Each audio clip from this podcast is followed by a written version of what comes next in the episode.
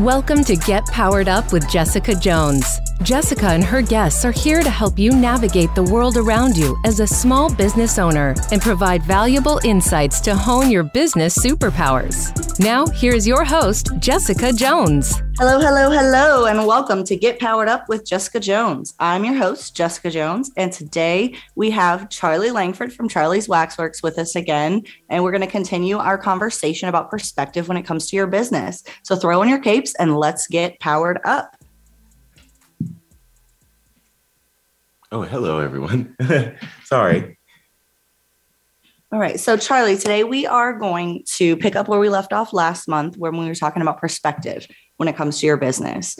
Um, can we just get a quick refresher on who you are, when you started your business, and uh, what you got going on? Yeah, I'm Charlie. I founded Charlie's Waxworks, a fragrance company where we sell incense, candles, room sprays, um, like car, car air fresheners and body rollers for fragrances for the body and everything. We've cultivated over 40 different fragrances now, and we're working on plenty more to be released as time goes.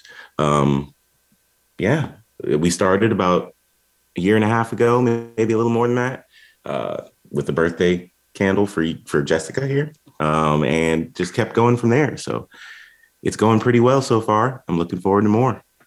So, on that note, um, the first perspective change we're going to talk about today is um, changing your focus of your business and that that is totally okay. When you started out, you had a very specific focus. After that birthday candle you made for me, you were just going to make candles for whom? Well, mostly for guys. Uh, I was trying to make musky, spicy uh, candles and just that. I didn't want to do anything else, uh, but that just didn't seem to work all the ideas that I had that I kept coming up with were not musky and spicy things. They were all over the spectrum. So I decided to shift the focus and just start appealing to everyone. It took a little bit, but you know, it, it just worked out that way. And even after that, uh, you changed your focus yet again after uh, a couple of months. Uh, I, I, don't even know how long at this point, but um, you were just a candle company at first, but uh, as you mentioned before, we've got like six, seven, almost eight different products we're working on right now. That's right. Um, so it's not just a candle company; it's a fragrance company, and that's still something we have a little bit of trouble communicating. Yeah, I'm used to just being a candle company. It's Charlie's Waxworks. It started with candles, and it it's always been, but you know now we're spreading into the other things, and it's becoming more of an apothecary than just a waxworks or a candle business. Yes. So um, don't be afraid on that note. Don't be afraid to change your focus in your business. Um, you don't have to stick with what your original ideas were. Sometimes we have an idea and we build on it. Sometimes we have an idea and it doesn't work out and we just totally change and go a different direction. And I want you to know that that is okay. Now, to a certain extent, you can keep your same business as long as you're kind of in the same frameworks. But if you decide, you know, you're going to go from producing widgets to cutting grass, you may want to create a new LLC or at least file some uh, amendments with your paperwork. But um, definitely remember, uh, your perspective doesn't have to just be your thought process. It can be your actual focus on your business. And it's totally okay to um, make adjustments to that as you see fit. It's actually a really good thing, I think. Um, to be that flexible and to constantly be ready to evolve. Um, you're not necessarily going to see that the demand for what it is you offer is just where you started. You know, like with me, uh, from in my business, for example, um, we started with candles and we had people asking about other kinds of things. What else can we offer? Um, we saw people demanding other things. We saw other people offering other things, and we had we we had to figure out a way to implement that so that we could meet those demands as well. Um, and it was it it took a little bit of change. It took a little bit of a adjustment for us and our mindsets to to think that okay, can we really make this other product work as effectively? How do we launch it? How do we get it out there? How do we produce it? You know what amounts of like very very specifically what amounts of fragrance do i need to make wax melts? What amounts of containers do i need? How many containers of wax melts can i make with one little bitty batch of wax and compared to my candles? And how much is that going to make the candle's harder to to make? You know it just all these things. But it's a good thing to constantly be thinking about this stuff. It's a good thing to constantly question whether you're just going in in the one direction or if you should be branching out and spreading out you sh- you should always look for those opportunities and if it makes sense you know cost benefit analysis makes sense and it doesn't cost you that much it's something you can take in stride then go for it that's growth waiting to happen that's the opportunity that is waiting to be seized at all times. And it's right there. All you've got to do is open your eyes to it and know you can do it, change your mindset and know you can do it. And you will. You're sitting here talking about that, and I keep thinking about all the the trial and error when we were creating the wax melts and how many we we started with. So we're like, okay, we're just gonna use the same amount of wax that we use to make candles and see how many wax melts that is. and it was like 15 at a time. Yes, it was it made, a it was a lot. It made 15 different wax melts at one time, and I didn't also didn't realize that I was pouring them too hot.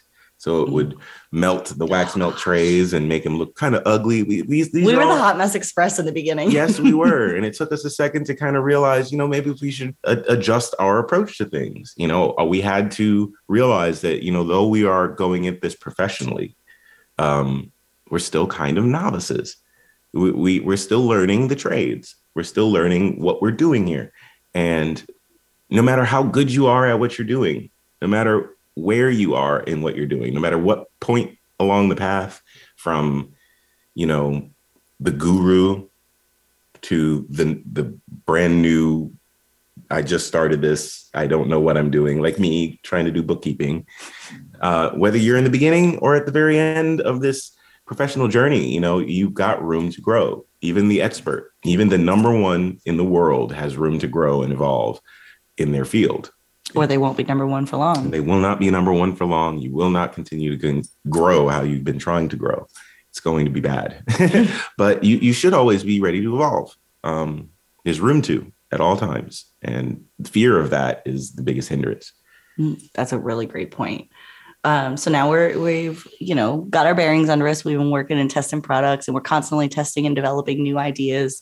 Um, oh my gosh, let's talk about a failure that we had for a second. Do you remember um, the batch of wicks that we got that were like so paper thin yes. that we we had to start um, we had to start sourcing a lot better for our products because we we we got this one batch of wicks that was like as thin as a piece of paper and the candles would light the first time and they would burn excellent and then after the first round um, we had people coming back to us um, that the candle wouldn't relight. And that was that was really hard. And we could have taken that as a failure. We could have taken that as a like we can't do this. We failed everybody and like packed it in. But you were you were very very um, quick with you know resolving things with clients. You replaced candles. We did a couple of surgeries on some candles and put some good wicks in them and we didn't let that deter us. We said okay this is a problem. We found it.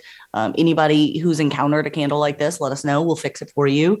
And we moved on. But we didn't um, we didn't take that setback that failure as an overall business failure. Right. That's the one thing that's important is looking at your setbacks realistically and saying is it a setback or is it the end and a lot of the time, the setbacks, they feel like the end, do they not? I mean, they like you get into the situation when it came to the Wicks. We've had other failures as well, like plenty other failures that cause us to shift direction, which again is important. You should be ready to do those things, but you have to determine whether they are setbacks or the death rattle. But it's in our case, it wasn't the death rattle. Uh, it was very simple to be resourceful and look up other um, wicks that worked. Um, other companies and other businesses can do the same, you know, not necessarily looking for wicks, but looking for things and little parts and pieces that aren't working like they're supposed to, or as well as you'd like them to, um, especially with feedback from your clients and customers. Um, you can tweak those things. They're just, they are little minor, minor setbacks. And your perspective is 100% to do with whether it is a setback or not, you know, or yeah. whether it's the end or not. It, it doesn't have to be. Yes. All a matter of perspective and mindset. Are you going to power through it, find some solutions to it, or are you going to say this this hill's a little too steep to climb for me and, and bow out for a little while, which you can do as well. But most of us here want to fight and keep going. So let's let's figure out ways to keep going through the mindset, right? Yes, absolutely. Oh my gosh. And you always take um, these setbacks so much better than me. I always take every single setback so personally, and you seem to just roll with all of the punches. And I envy you for that for sure. Oh, it's see, I, it's it's not business, it's personal, or it's not personal, it's business. You know, there's that, and I have to remind myself there is a boundary. There is a boundary. You know, if uh, say for instance our businesses were working together and suddenly it just didn't work out that for, for whatever reason we needed to go separate ways. We needed something else. It wouldn't be a screw you situation. It wouldn't be like I don't care about what you bring to the table. I don't care about you as a person. It's it's nothing like that. My business needs different things to survive than i personally need to survive as far as my relationship with other people goes so it's it's not there. There is a boundary. There is there's completely different things, and you have to remember that. And as difficult as it is, sometimes you got to you got to remember that it's not personal. And if it is personal, I mean, you have a choice to be personal in response or to maintain the higher ground and be business and professional in the face of somebody being personal too. But that's again uh, that's a clashing of different mindsets and perspectives that I guess we'll be getting into today. Yes, well, I, I don't want to get too much into uh, clashes today because yeah. it's you know we're we're coming up on Thanksgiving and we're talking about things we want to be thankful for, and I don't want to talk too much about our our clashes and things like that, but we will talk a little bit about um, that personal versus um, business mindset or you know the the way somebody's um, brain works. So we um, we recently encountered something where somebody felt that I was aggressive in the way that I was speaking to them. And we sat down and we hashed out, we had a long conversation. And in that conversation, I would say, say, say things and they're like, well, I feel like that that's aggressive. I'm like, well, that's just direct to me. Yeah. And in the same conversation, they would say something that they feel like is aggressive. And I'm like, mm, that's totally fine. Like I have no issue with the words you're saying. Or they would say something that they think is aggressive and it's like passive aggressive. And yeah. it's just like, ugh, I, am not a passive aggressive person. Right. So it's really, this, that's a hard one for me to work with. Very, very many of us grow up learning to be indirect, that you can't just challenge an authority directly. That's a no no. That's like you get in trouble for that. There are punishments and consequences for doing that with our parents a lot of the time. You know you don't question your parents authority. You don't question your teacher's authority. You don't question the principal. You don't question your neighbors. You don't question anybody. When you're growing up you're just this secondary thing. So a lot of people learn the way you get what you want is to go around the front defenses and be passive either bow down or acquiesce in a way that is detrimental to the person who asked you, passive aggressive. Hmm. And that's the way that people get around. You know, it's people who are direct who shirk that and say, you know, I'm not I'm not really a kid anymore. I'm not going to be, you know, tiptoeing around everybody like I have been forever. Now is my chance to stand up and be direct. Those people tend to become the authorities, and other people tend to cower and go around them and be passive aggressive and do the thing. But while while they're also kind of criticizing this other person, this big head honcho person who is direct as being overly direct, just aggressive and, and just angry. And it's not necessarily the case. Like for you, you're just a direct person. You don't have time for the BS. You just say what needs to be said. And sometimes you gotta watch the tact, the way it comes out, because diplomacy matters. You know me. But most of the time it's just direct. And if you can remember that and take it with a grain of salt and remember this is business, not personal, you can do that. But I think the person we're talking about was the former who grew up having to go around power structures and just learned that's how you handle things. Um, and is kind of learning to be more direct instead of passive about things, passive aggressive about things, but not quite there yet.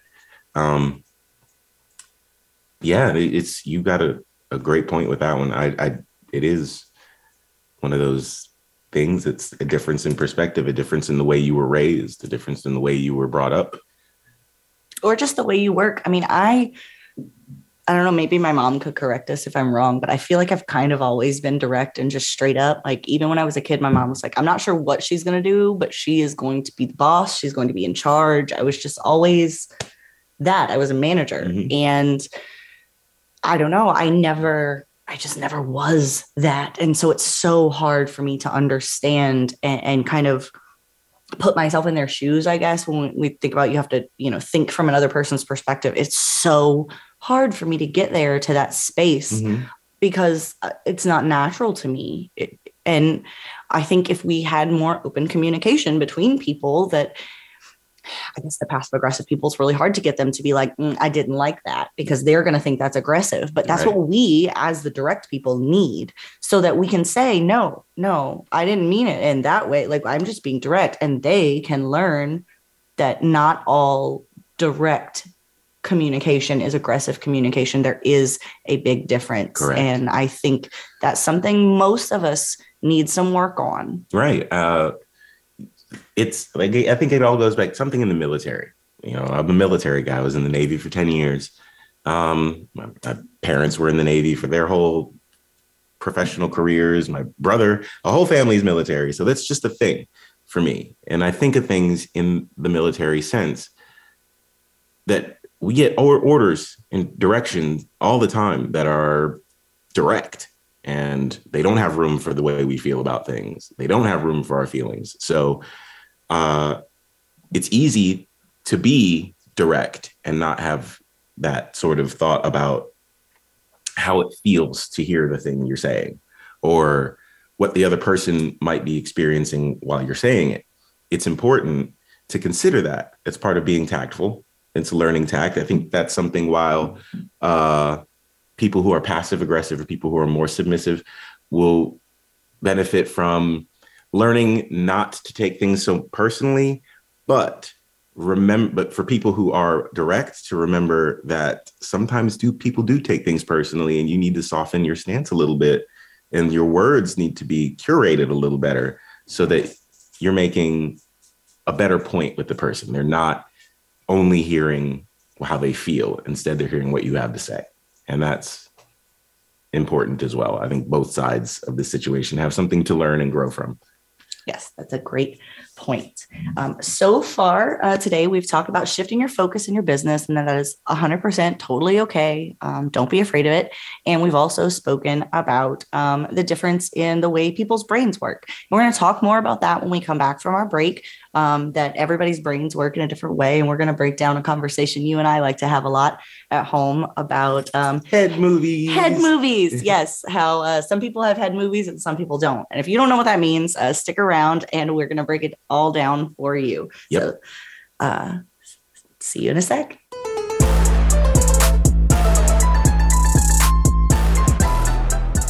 Jessica Jones Accounting Services is here to be your small business superhero. Whether you need ongoing services like bookkeeping or payroll, one time services like implementing an accounting software or one on one training, or an on call CFO to answer your larger questions. Jessica Jones Accounting Services is here to help.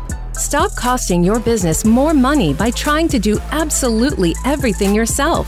We pride ourselves on giving you big business level service while still giving that small business attention. You're the expert in your field, and you didn't start your business to watch numbers move. But we did. Come check us out at jessicajonesaccounting.com to see what we can do for your business. Have you ever wished you had someone who had all the answers in your back pocket? The Superhero Initiative was created as a launchpad for small and micro businesses to reach the next level in their potential. We are here to help you start out on the right foot and rescue you from future headaches. If you've been in business less than three years or are currently generating less than $100,000 of annual revenue, we encourage you to apply for the Superhero Initiative. Recipients will get eight hours of donated time to supercharge your back office from bookkeeping cleanup to implementing and training on software and other accounting and management needs. Visit jessicajonesaccounting.com to apply today.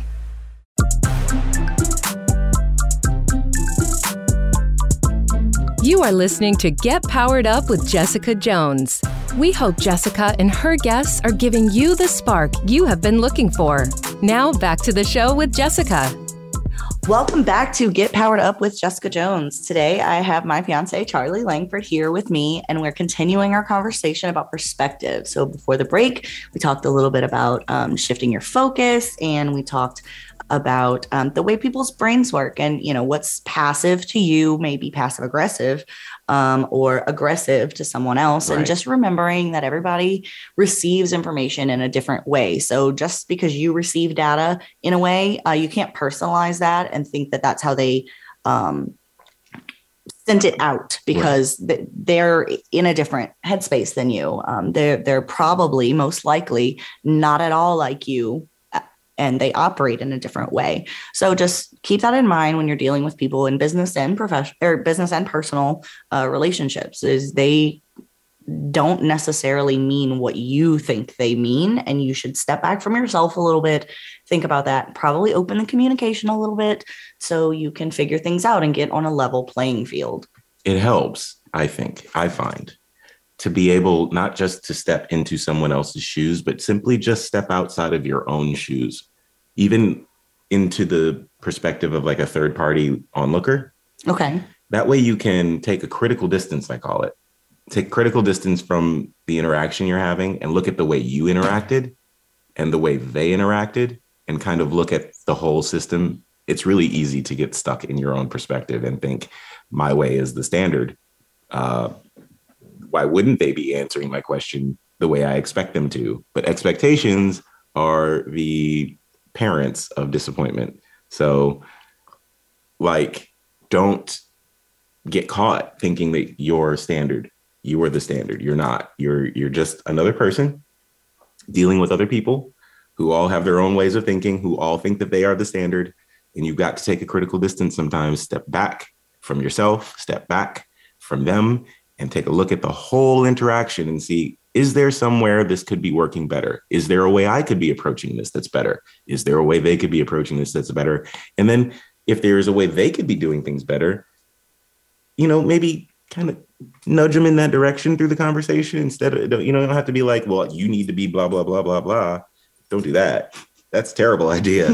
um, that's not going to work for you. uh, it's going to make them defensive. So you, you find a way to kind of talk to them in a way that explains their, your expectations, explains what it is that you think should be happening in this conversation. And hopefully they kind of see it the same way. If not, then you can talk about how to bridge that gap. But the only way it happens is if you take a step back and start really looking at a constructive conversation as it as it needs to happen instead of how you think it should happen.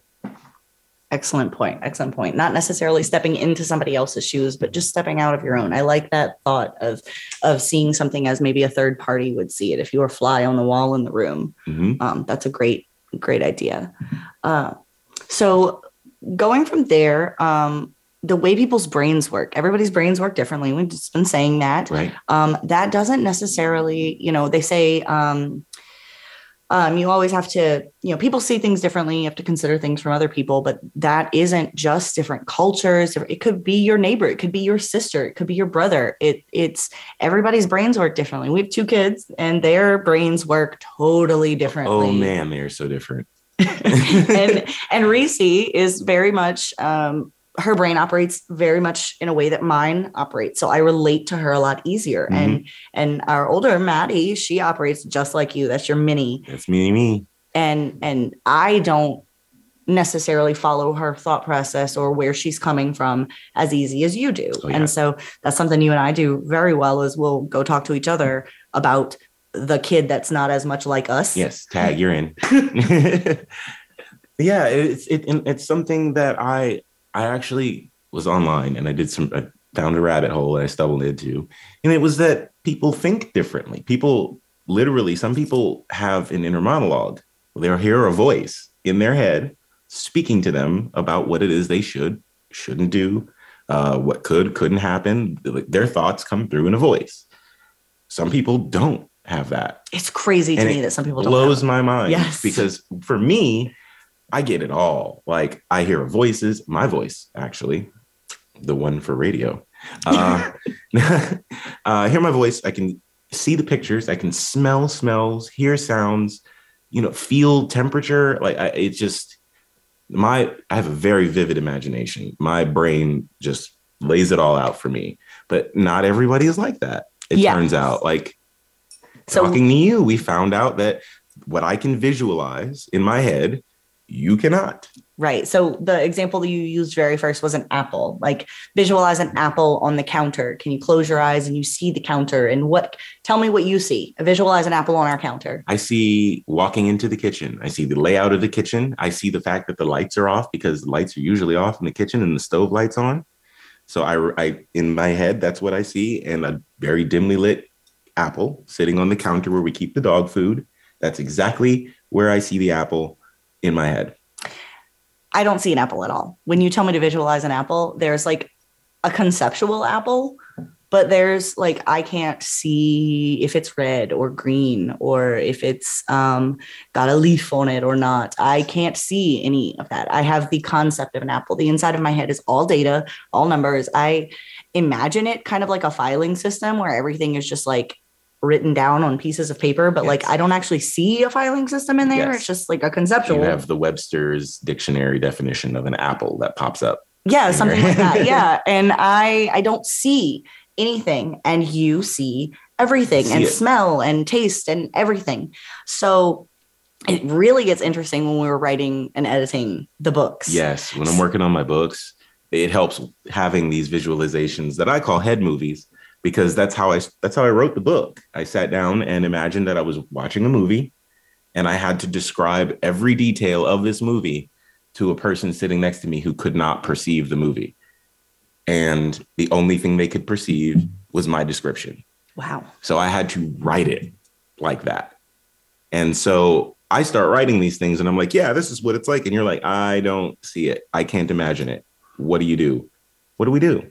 So it's really funny when um, when you're describing a scene and I have trouble putting it together if it doesn't make sense when I when my eyes read it and I can't put together okay this A to B to C the data logic train if I can't put it together then I'm like okay so I need you to describe what your face looks like here. Or if it's somebody coming into a room somebody walking I'm like I need you to do it. Yes.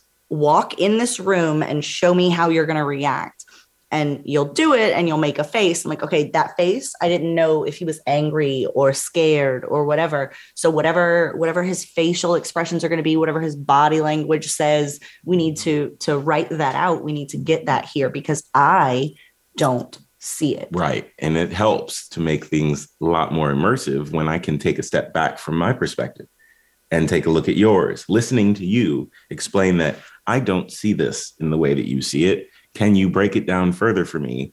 It makes it, it makes the story so much more immersive. But that's kind of like one application of this technique here. The technique is stepping back out of your perspective and realizing other people have different perspectives and finding the value in the perspectives of other people and being willing to flex and change your own perspectives so that you can accomplish some great thing that you're trying to accomplish, whether it's candles or accounting or writing a book or anything, baking bread. I don't know anything. It's all the same thing. Your perspective, the things that are in your way, the the views of other people. You might think one thing about how this should go, and someone else comes along and says, "What if you do it this way? This is how I think." You got to be able to to adjust to those sorts of things. I wouldn't be able to write the books that I write if I wasn't able to adjust my perspective and say, okay, here's a person who doesn't see things the way I see them. How can I make them see it, see it from my perspective, using their perspective and how they see things? It's really fun. It's really interesting, and it it's just it's it's wild to me how different people people's brains are. They're all the same pink mushy organ, but they, they all work so different. It's crazy to me. It's absolutely wild. And it's so much fun when we start getting into conversations about you know things that you can see and i can't see. Um, i i find so many instances where that's the case. And i just it never ceases to amaze me how creative your brain is and how it operates. I mean you literally created a universe in these books, right? So you've you, you sent somebody through hell and then through purgatory. You're sending them through heaven right now. You're meeting the creator and you did that inside of your brain. Like, yeah, as you, I went. Yeah. You just you just you just invented a whole world. Like it's, it's the rules. The important part is the rules that there have to be consistent rules in your world. That's what builds a world. Like we have physics and things like that. They've got to have rules too. Uh, and that's important. But I don't know. Should we? Are we going to get into the books, or is that like for another episode? I don't know. I mean, if we have some time, maybe we can talk about those books today. Um, but yeah, so we, you know what I'm thinking? I can't stop thinking about when we got. So my mom bought us a 12 foot skeleton this year. We have the Home Depot skeleton, and we love him. Um, and he's still up. We refuse to take him down. We just haven't had the time to put some um, costumes on him, but he's 12 foot tall. Yes. And in your books, I'm terrible, terrible with estimating bad. sizes and times. I don't know how long was that. I don't know, like 20 minutes. Bro, it was five minutes. I'm terrible at it. But I in the book, the angels are all like eight, nine, ten. some of them up to 12 feet tall. And I had no idea how tall 12 feet tall was until we got this skeleton and I stood next to it and was just like, You can walk under his butt. oh crap. I might need to rewrite some of this stuff because the interactions won't make sense if dude is twice the height of the protagonist. It just it I didn't really put all that together and how high he would have to look up to make eye contact and just I didn't, but for all of your ability to visualize, you're terrible in these estimations. And so you were like, no concept of the, it's 12, you're six foot tall. Like it's two of you. You Yes. had no concept of that. well, I've never seen that before. Have you ever seen two people standing on each other like this in person? Like no, I've been introduced to a person standing on another person's shoulders, like, hello, how are you? no, What are you doing here? no, that's never happened. yeah, it's happened to the protagonist. I just, it's never happened to me. So it's very difficult for me to figure it out. Awesome. Um, so we we have a lot of fun when we're uh, editing your stories and working um, on you know all sorts of different um, different uh, methods. Like when when we're talking about the business and you're saying I want this to happen, um, my brain kind of does a logic flow of what what how do we get from point A to point B? What is our um, what is our process? What Right. what are our internal procedures going to be? And My brain envisions being there, finally having achieved it with no thought as to how we got there. And that's when I'm like, hey, Jessica, so this is what I envisioned. How do we get there with your logic brain? and it works. Like it, we are the one two punch for that reason uh, when it comes to that. But it does, like it, it, it our visions are different. I, I don't see the path to this vision. I just see the vision, and I'm like, that's what I want one day. And I'm like, we're gonna get there by A, B, C through Z here. And uh, right now we're working on all those steps. We're getting Yeah, getting some growth for you. Having a beautiful Q4. yeah. It's it's it's really nice. Uh, it's doing really well, and it's it's me- meeting the vision that I have for it. It'd be really nice to meet the further visions that I have. Uh, because I'm starting, I'm. It's just really difficult for me. It gets really overwhelming because the vision I have, I get all the steps at once. It's just like, in order to be there, you have to have done this and this and this and this and this, and then you come in and say, no, let's do one thing at a time and get that done. Whereas I'm seeing it all at once, as if I've already been there, and then looking back at what I did to make it happen, and it's difficult to parse what to do.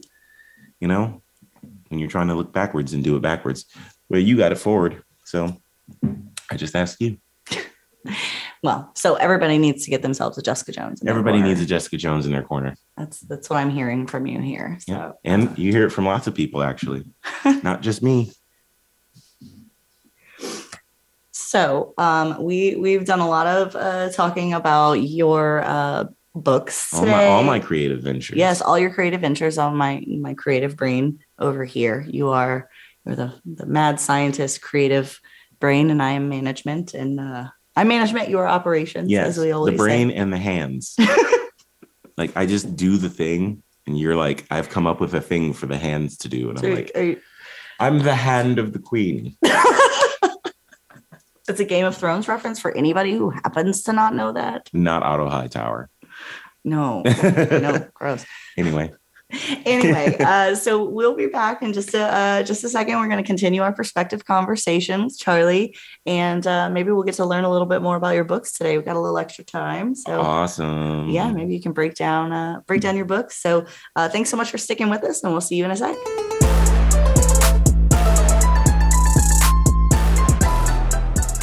Jessica Jones Accounting Services is here to be your small business superhero.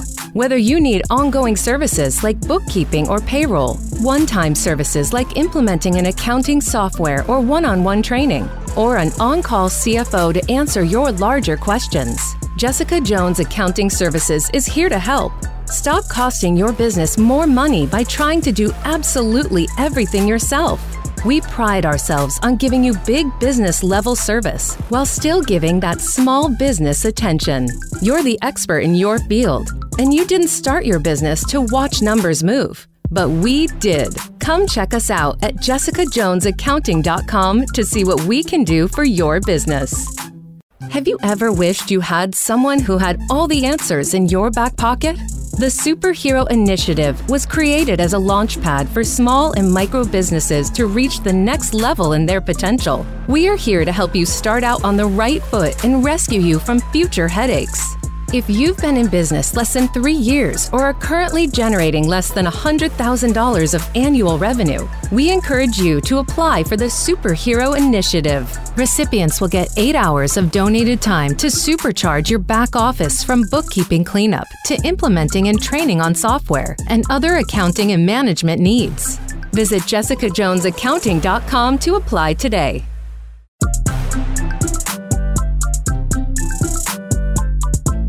You are listening to Get Powered Up with Jessica Jones. We hope Jessica and her guests are giving you the spark you have been looking for. Now, back to the show with Jessica. Welcome back to Get Powered Up with Jessica Jones. Today, we're still talking with uh, Charlie Langford, my fiance. We're talking about um, all of your creative interests today, really. We talked about perspective, we talked about your candle company and changing focus, and we talked about your other folk, one of your other focuses. I have lots of focuses. You have lots of focuses. Um, the, Ugh, no, don't like that word. Um, don't ever say that again. Um, we're talking about um, the Divine Saga, which is uh, your book series. yeah. So you started writing these books before you and I got together. Yes. Um, how how did you come up with the idea? So the first book is what? Tell us what it is and how you came up with it, when it started for you, all of that. So I came up, okay, it started when I read Dante Alighieri's Divine Comedy. Uh, Inferno just caught me. It was so grotesque that it just it stayed in my brain and I was like that's really cool. What if there was a modern version? What if like hell was updated over time and the norms of our world, you know, became kind of adopted down there. They're like, ah, now being gay isn't a problem anymore. We we're cool with that now. Like we don't punish people for that down here anymore. What happens if they do that sort of thing? And I, I just kept thinking about it. So a protagonist eventually formed in my head, the guy who's got to go down and find all of this stuff out. Uh, at first, he was supposed to be a person who can control people's emotions, and through doing that, ended up being sent on a journey through hell. But that didn't work out. As Change your focus. changed my focus and my perspective on things and instead decided to stick more closely to the source material and have him be a journalist. Dante was a poet. And uh, I give a lot of homage to Dante in my books. I, the bar that they meet at, at the bottom of the hill, which is where the beginning of uh, Inferno starts, the bottom of the hill. And it just kept going from there. I started the book, the story in maybe 2011, thought it out for years. Um, didn't really do anything about it until maybe 2014. Uh, and then I sat down and realized there are no qualifications for being an author. You don't have to get somebody's approval or their permission to sit down and write a book. You just sit down and write it, and then you pump it out to the world and hope they like it. And so I just sat down and treated it like the coolest college paper I had to write and just kept going. 220 something pages later, there's a first book. Now I've got what do I do from here? I got to write a second book because of the way the end the ending of the first book went. So I go into the second book and it's purgatory this time, just like Dante. And then I decide I'm going to follow Dante's footsteps with an extra added bonus of Armageddon at the end. So, how do I get to that point?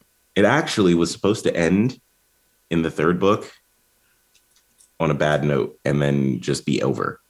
But so you decided against cruelty. Against cruelty to my readers and to my characters.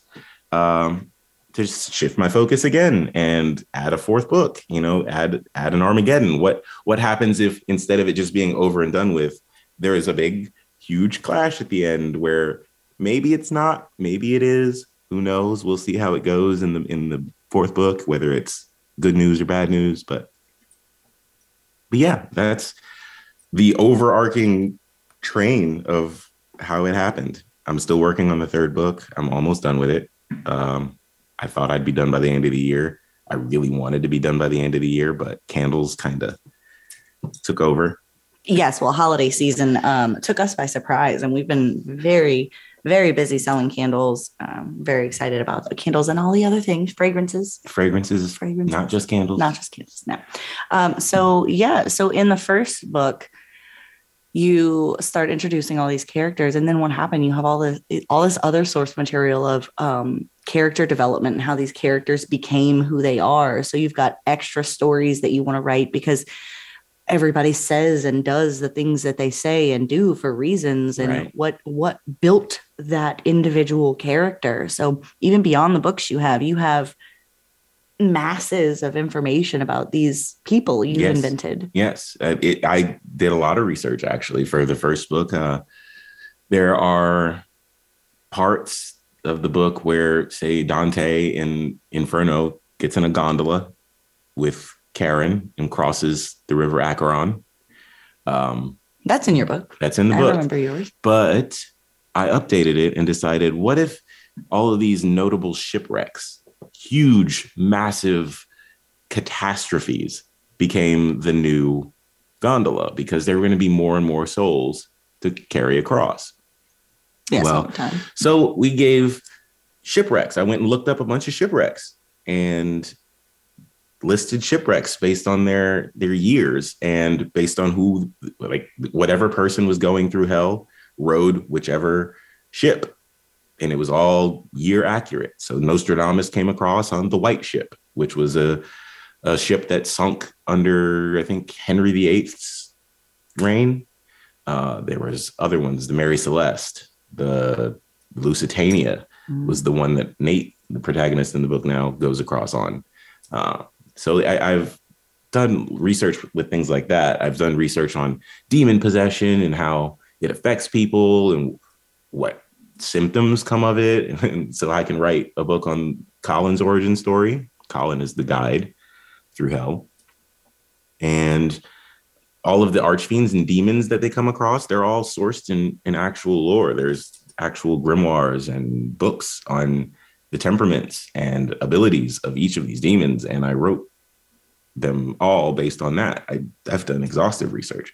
So it's fun and accurate.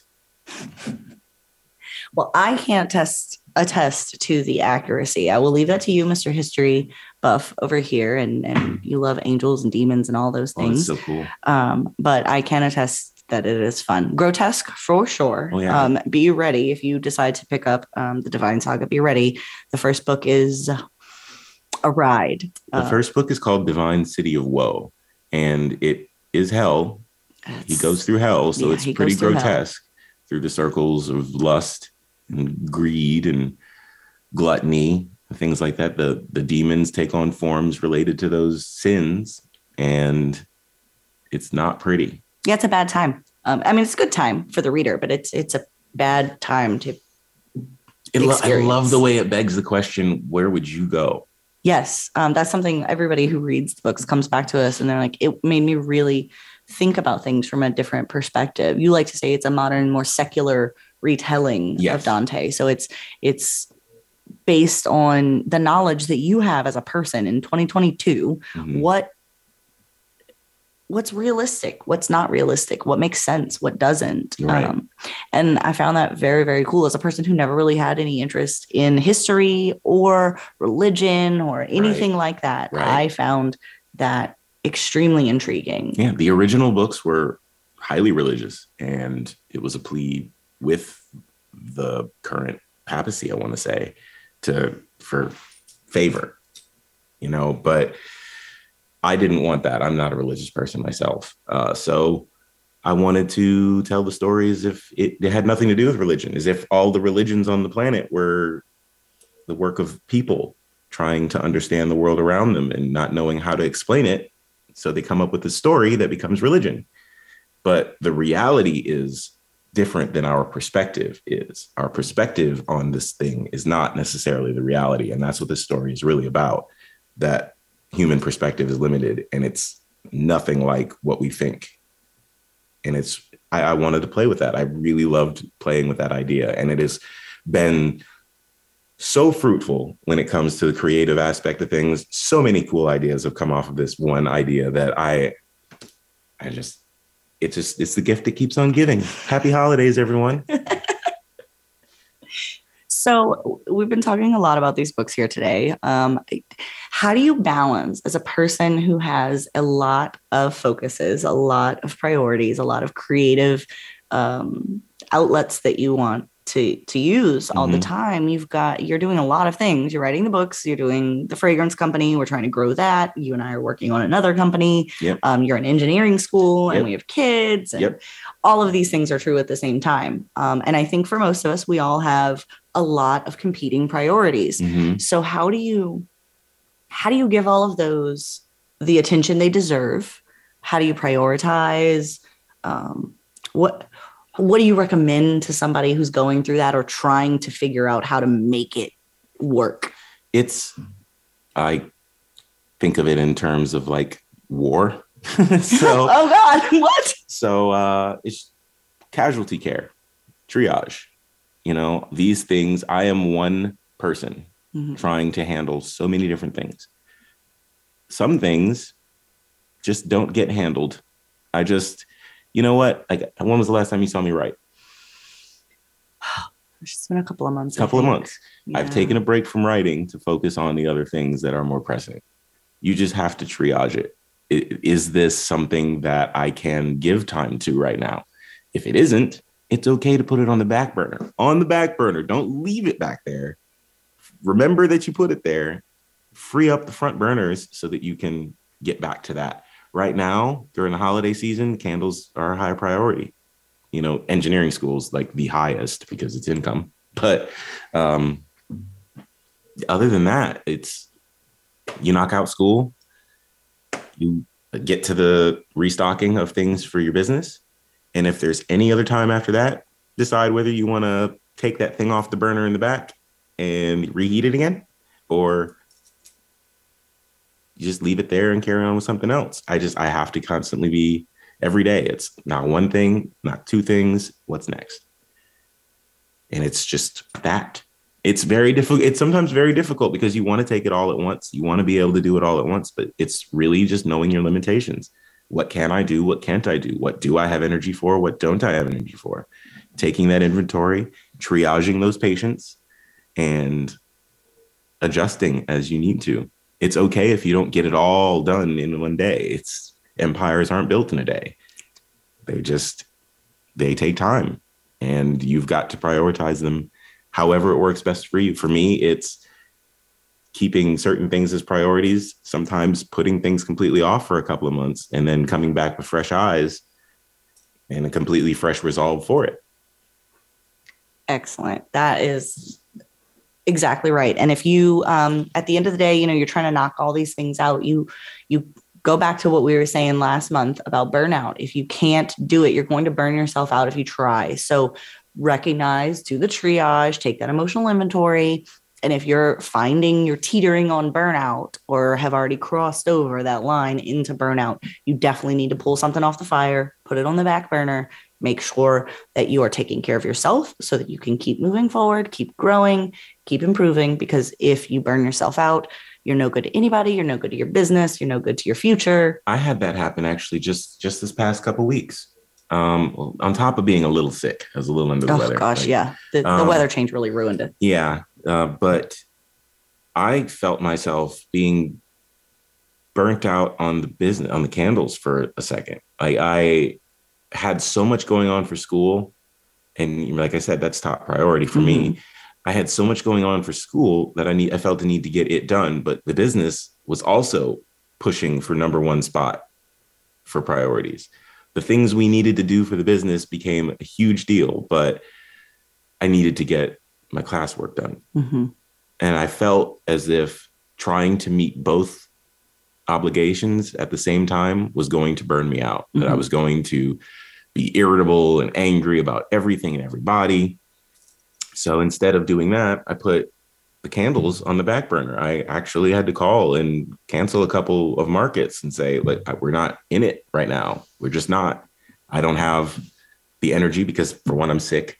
For two, I have schoolwork I have to focus on. It's not it's not urgent right now. It's important, but it's not urgent. That's right. And that's a very good lesson. And there were things that, um, while we couldn't go to markets, we had to put that on the back burner. Um, you know, you talked about getting help and picking up the slack. When you were working on school, I was making batches of candles That's for true. you. I can follow your instructions and, and follow the systems we built so that we can continue on and, you know, pick up that slack for you and make sure, because we're, we're a team at the end Mhm. of the day. It is your business, but, you know, your success and my success are deeply intertwined. Yes. So it's important to me for you to succeed. So, you know, asking for help or offering up the help when you can give it is, something I encourage everybody to do Right. because, you know, we're the people who are in your corner are really in your corner. You're not a burden on them. Right. So And it keeps them in your corner when you treat them like they belong there. that's right. So, yeah, it helps. I mean, I've helped you with your businesses when your business needed a little bit of help when there wasn't anybody lining up to help to help, help with your books. Yeah. I was like, Specifically after the hurricane last yes, year. I was like, let me learn this and help you out because you look like you need help and your business is important to me because it's important to you. And I appreciate that. And as I know you appreciate my assistance. Well, thank you, babe, for uh, joining me today. I am so happy to have you uh, here. Next month, I believe we'll have a different guest. Maybe you'll maybe you'll make a surprise appearance, but we're going to be uh, talking to um, some fellow business owners about um, Q4 in your business. Um, and so go ahead and and as as we're coming up on um, the holidays, start thinking about what Q4 looks like for your business. But in the meantime, everybody should go check out Charlie's Waxworks and the Divine Saga. Why don't you uh, tell us real quick where they can find you for those things? You can find the candles and fragrances at charlieswaxworks.com, or you can go on Amazon for the books and look up Divine City of Woe or Divine Tower of Expurgation. Big old word, but or the Divine Saga. I'm pretty sure you could find those on Amazon as well. Do that. Excellent. And make sure you uh, find Charlie's Waxworks and the Divine Saga on social media, Instagram specifically, so you can see what we got going on, new fragrances coming out, and uh, where we'll be if you're in the New Orleans area. If you uh, happen to show up at a New Orleans market, come and say hi to both of us. Jessica Jones and Charlie Langford will both be out there. So it was a pleasure uh, chatting with you today. And uh, everybody enjoy your Thanksgiving. We'll talk to you soon. Bye.